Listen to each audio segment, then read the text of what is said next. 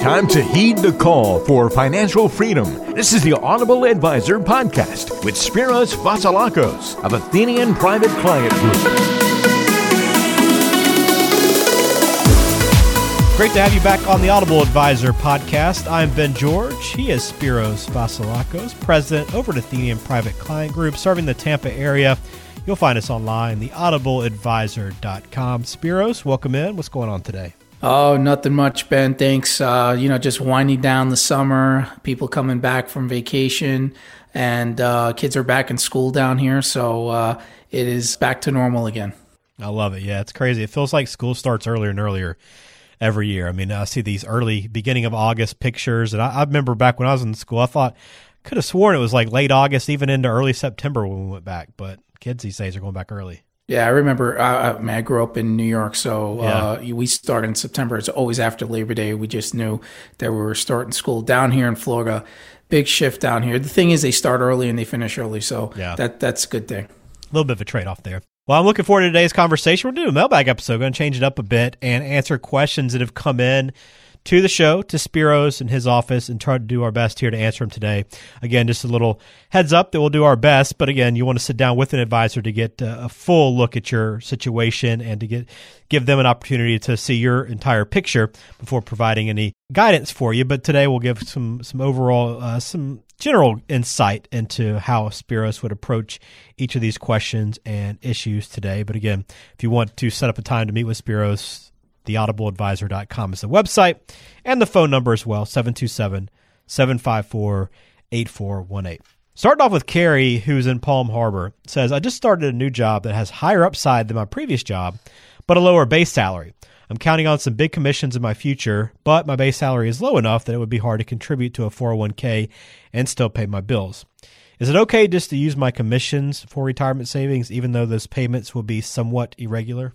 Yeah, you know, you can. Uh, it's a great question, uh, Carrie. I think uh, yes, you can use your commission. The only part is that if you're going to contribute to a 401k, it's normally uh, you know every pay period you're making that contribution. But there there is you know what i would recommend obviously uh, is maybe taking a look at a roth ira i mean depending on where your income is uh, you know if you meet the income uh, criteria limit you'd be able to contribute to a roth ira now you know the contributions aren't um, as high as a 401k but you know you can start there and once your income starts to increase, then you can enroll into the 401k plan and you can start making contributions. But don't be concerned that, you know, you can't contribute into any retirement account. The Roth IRA is actually a really good option. And you know, if you want to make more money, if you make more money and you want to contribute into your 401k, you can do both. By the way, you can actually contribute into your 401k. You can max out on that and you can continue uh, contributing into your Roth IRA and making sure that uh, as long as your income limits are aren't high and they meet the criteria, you could do both. I'm guessing a lot of that's just about um, discipline too, right? Just knowing that you're able to set aside those extra payments, even when you get a, you know, you get that nice large paycheck with the extra commissions that month. It can be very tempting to use that for something else. But as long as you're disciplined in your approach to contributing and, and saving in your 401k, then it's okay. Yeah, listen, as long as you have a, you know, some sort of plan strategy, and we always do this through cash flow analysis and budgeting, uh, that's how we're able to see how much uh, you, you should be making in contributions, what discretionary income you have.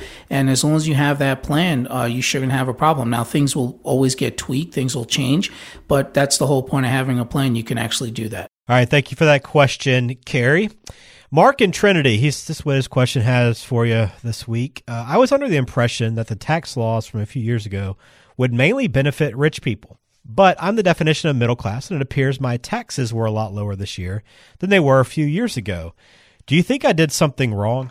I don't think you did anything wrong. I just think you need to look at uh, what caused uh, you to pay less taxes, right? So the first person I would obviously ask and talk to is your tax advisor, your CPA. They, will be able to give you uh, really more of uh, an understanding on why you pay less in taxes. And you know what? That's always good news if you're paying less in taxes. You know, that means you have more money to basically put away, you know, towards retirement, or you can do some other stuff. Now, you know, I always tell people here are some of the things that will actually lower your taxes. Obviously, any contributions into a retirement account. So if you make a contribution into a 401k, whatever, whether you maxed out or you did some sort of contribution, that will actually lower your taxable income.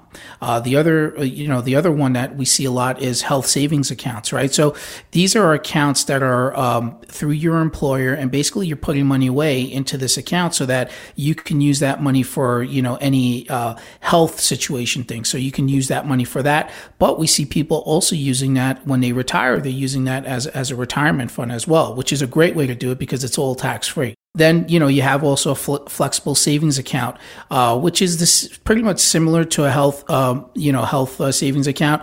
Uh, works a little differently, uh, and then you know you can also if you own a business, you might be claiming business deductions. You know if you if you may claim some home office deductions if you work from home, uh, and you know if you travel and you, you know you, you, obviously have a business and you're traveling, you can also deduct a lot of those traveling expenses uh, as well. So I would really talk to your accountant, your tax tax advisor first just to figure out why it was lower, you'll have your answer. It's always a nice feeling when that tax bill's lower, isn't it? Oh, absolutely. I mean, I've never had a client come in and say, "Oh my God, my taxes went down," and they were upset about it. They were always happy. So I love it. All right, thanks for that question, Mark. Uh, Doris is an Indian Rocks says I'm a very, very conservative investor, and I have about eighty percent of my 401k in a money market fund.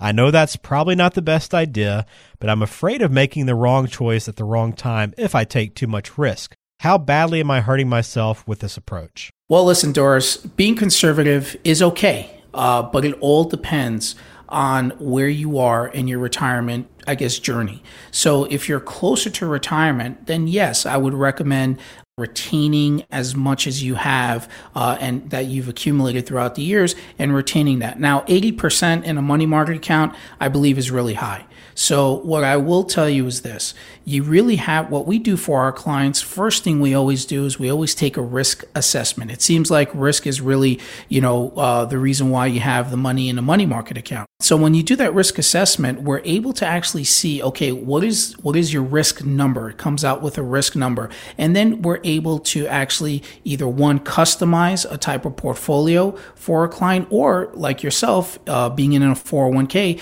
we can actually help you put together, uh, construct a portfolio that uh, suits the options that are in your 401k. So, you know, look, my suggestion, you know, is make sure you're working with a financial advisor if you're not and if you are these are the types of questions that you know you really want to make sure that uh, you're having these conversations with them now remember the other thing that we also do is that we do what we call a retirement income analysis. The goal is to make sure that you've accumulated enough money to make sure that you don't run out of money when you retire. So you know what that covers is basically tells us here's how much you have currently okay?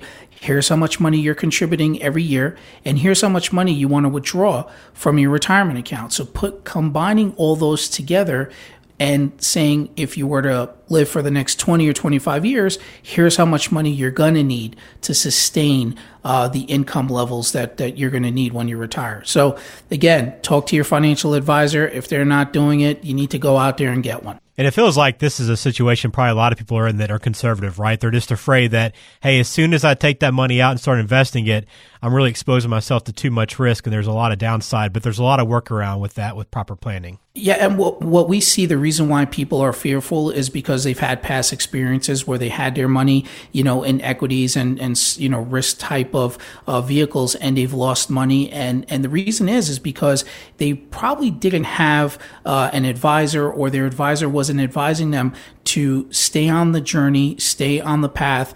You have a long time horizon, you know, and by shifting and getting out into the markets, you can actually be really hurting yourself doing that. So, you know, again, I tell people if you have a plan and you're able to proactively manage the portfolio, having your advisor doing that, then you can sustain a lot of the volatility.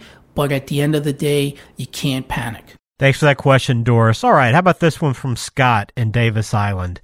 It says I'm interested in buying a rental property or two, but should I wait until my own mortgage is paid off before I do that? Well, the first thing I will tell you, Scott, is I would suggest uh, putting together a cash flow analysis so that this way you can see if you can actually afford purchasing the rental property as an investment. In addition, I would actually tell you that, you know, I would suggest checking one, your credit score, because it's going to make a difference unless you're buying the property in cash. Okay. And you also want to make sure that you have your financials available because if you are going to take out a loan to purchase those properties, you're going to need that information. Now, look, some people will ask me, is it a good idea to take money out of my retirement accounts to actually buy investment property? Listen, you got to remember that the purpose for retirement savings is actually for retirement. However, there is an option. Um, you can actually purchase real estate within your IRA account. It's what we call a self directed IRA. Now, look, many self-directed IRA account owners, particularly those who actually love to buy, you know, real estate, use the IRA owned and it's owned uh, through an LLC. And so what you have to understand is that the IRA LLC is the structure. The IRA is typically owned 100% by the LLC, but it's the LLC that turns uh, the ownership of the real estate into the account. So, you know, yes, there is options to do that. Um, again, self, you know, self-directed IRAs work. Uh, I, I really don't recommend, you know, people putting 100% of their IRA money into these types of real estate vehicles because even though they're non-correlated, you can still get hurt. Uh, so, you know, don't put all your eggs in one basket, right? So I would recommend, you know, just being diversified, but you do have that option to do that. All right. Good stuff, Scott. Thank you for that question. Uh, how about one more from Leslie in St. Pete? She says, I'm a financial advisor who has done a good job for me over the years, but my brother always says I could be doing better. Should I listen to my brother or should I just tell him to leave me alone? Listen, we get this all the time. We have clients that come in and said, Hey, you know what? My brother, my sister, my friend, my neighbor, you know, has told me, you know, I could do a lot better. And, you know, there, there should be other things that, you know, I should be doing. Well, look, the most important thing is that you have a comfortable relationship with your financial advisor. If you have that and you're happy with the value that he or she's giving you, then you know what? And they're doing a great job and they're communicating, they're educating you. Well, you know, at the end of the day, you shouldn't have to make the change. You know, the grass isn't always greener on the other side. And that's what I tell my clients. You know, if you're comfortable and your and your advisor's doing the right thing, great. Now, if they're not if they're not doing the right thing, then yeah, go out and get a second second opinion, interview, interview other financial advisors. But you know what? At the end of the day, your brother to you know leslie your brother probably has different objectives uh, different risk factors than you do. So you know doesn't mean that you're gonna you're gonna be able to sustain or have make more money. You may be actually taking on a lot of risk if you were to go with somebody else. So just be very careful. Stay with the person that you're with as long as you have a good relationship with them and you trust them. Uh, and don't and tell your brother thank you but no thank you. And it's always okay to get a second opinion right? Even if you just want to check with someone. I know you welcome people to come in and just have them uh, give you an opportunity just to look over their portfolio and provide some feedback. Sure. And, you know, as long as you're getting constructive feedback from the advisor who's giving you the second opinion. Now, I've, I've sat down with clients where, you know, their, their stuff is great. I mean, they're doing the right things. The advisor is actually, you know, constructed a, a portfolio that's meeting their objectives, meeting their risks. Okay. And I tell, you know, the individual, the only reason why I would tell you not to want to work, you know, or not continue working with them is if they're not communicating with you, if they're not educating with you, if you just don't feel comfortable with them. But if that's not the case, then I will tell them stay with your advisor. They're doing a great job for you, and there's no need for you to uh, worry. All right, great stuff. And we appreciate all the questions. Some good things to cover today, and hopefully something along the way. Uh, something you were interested in. So hopefully you learned something today on the podcast. I always like these mailbag shows because you can kind of bounce around a number of topics, and we covered a lot here today. But if you have questions for Spiros, the best place to start is theaudibleadvisor.com. You can send them in there. You can also schedule a time to meet with Spiros. But if you want to jot down this number, it is 727 754 8418. That is a number to the Athenian Private Client Group. I will close it out, Spiros. On that note, uh, good stuff as always. We appreciate the insight. Great, Ben. Thanks uh, to everybody for listening to this uh, episode. And again, like I always say, keep moving towards financial independence and uh, I wish you all the best and uh, enjoy the rest of your summer.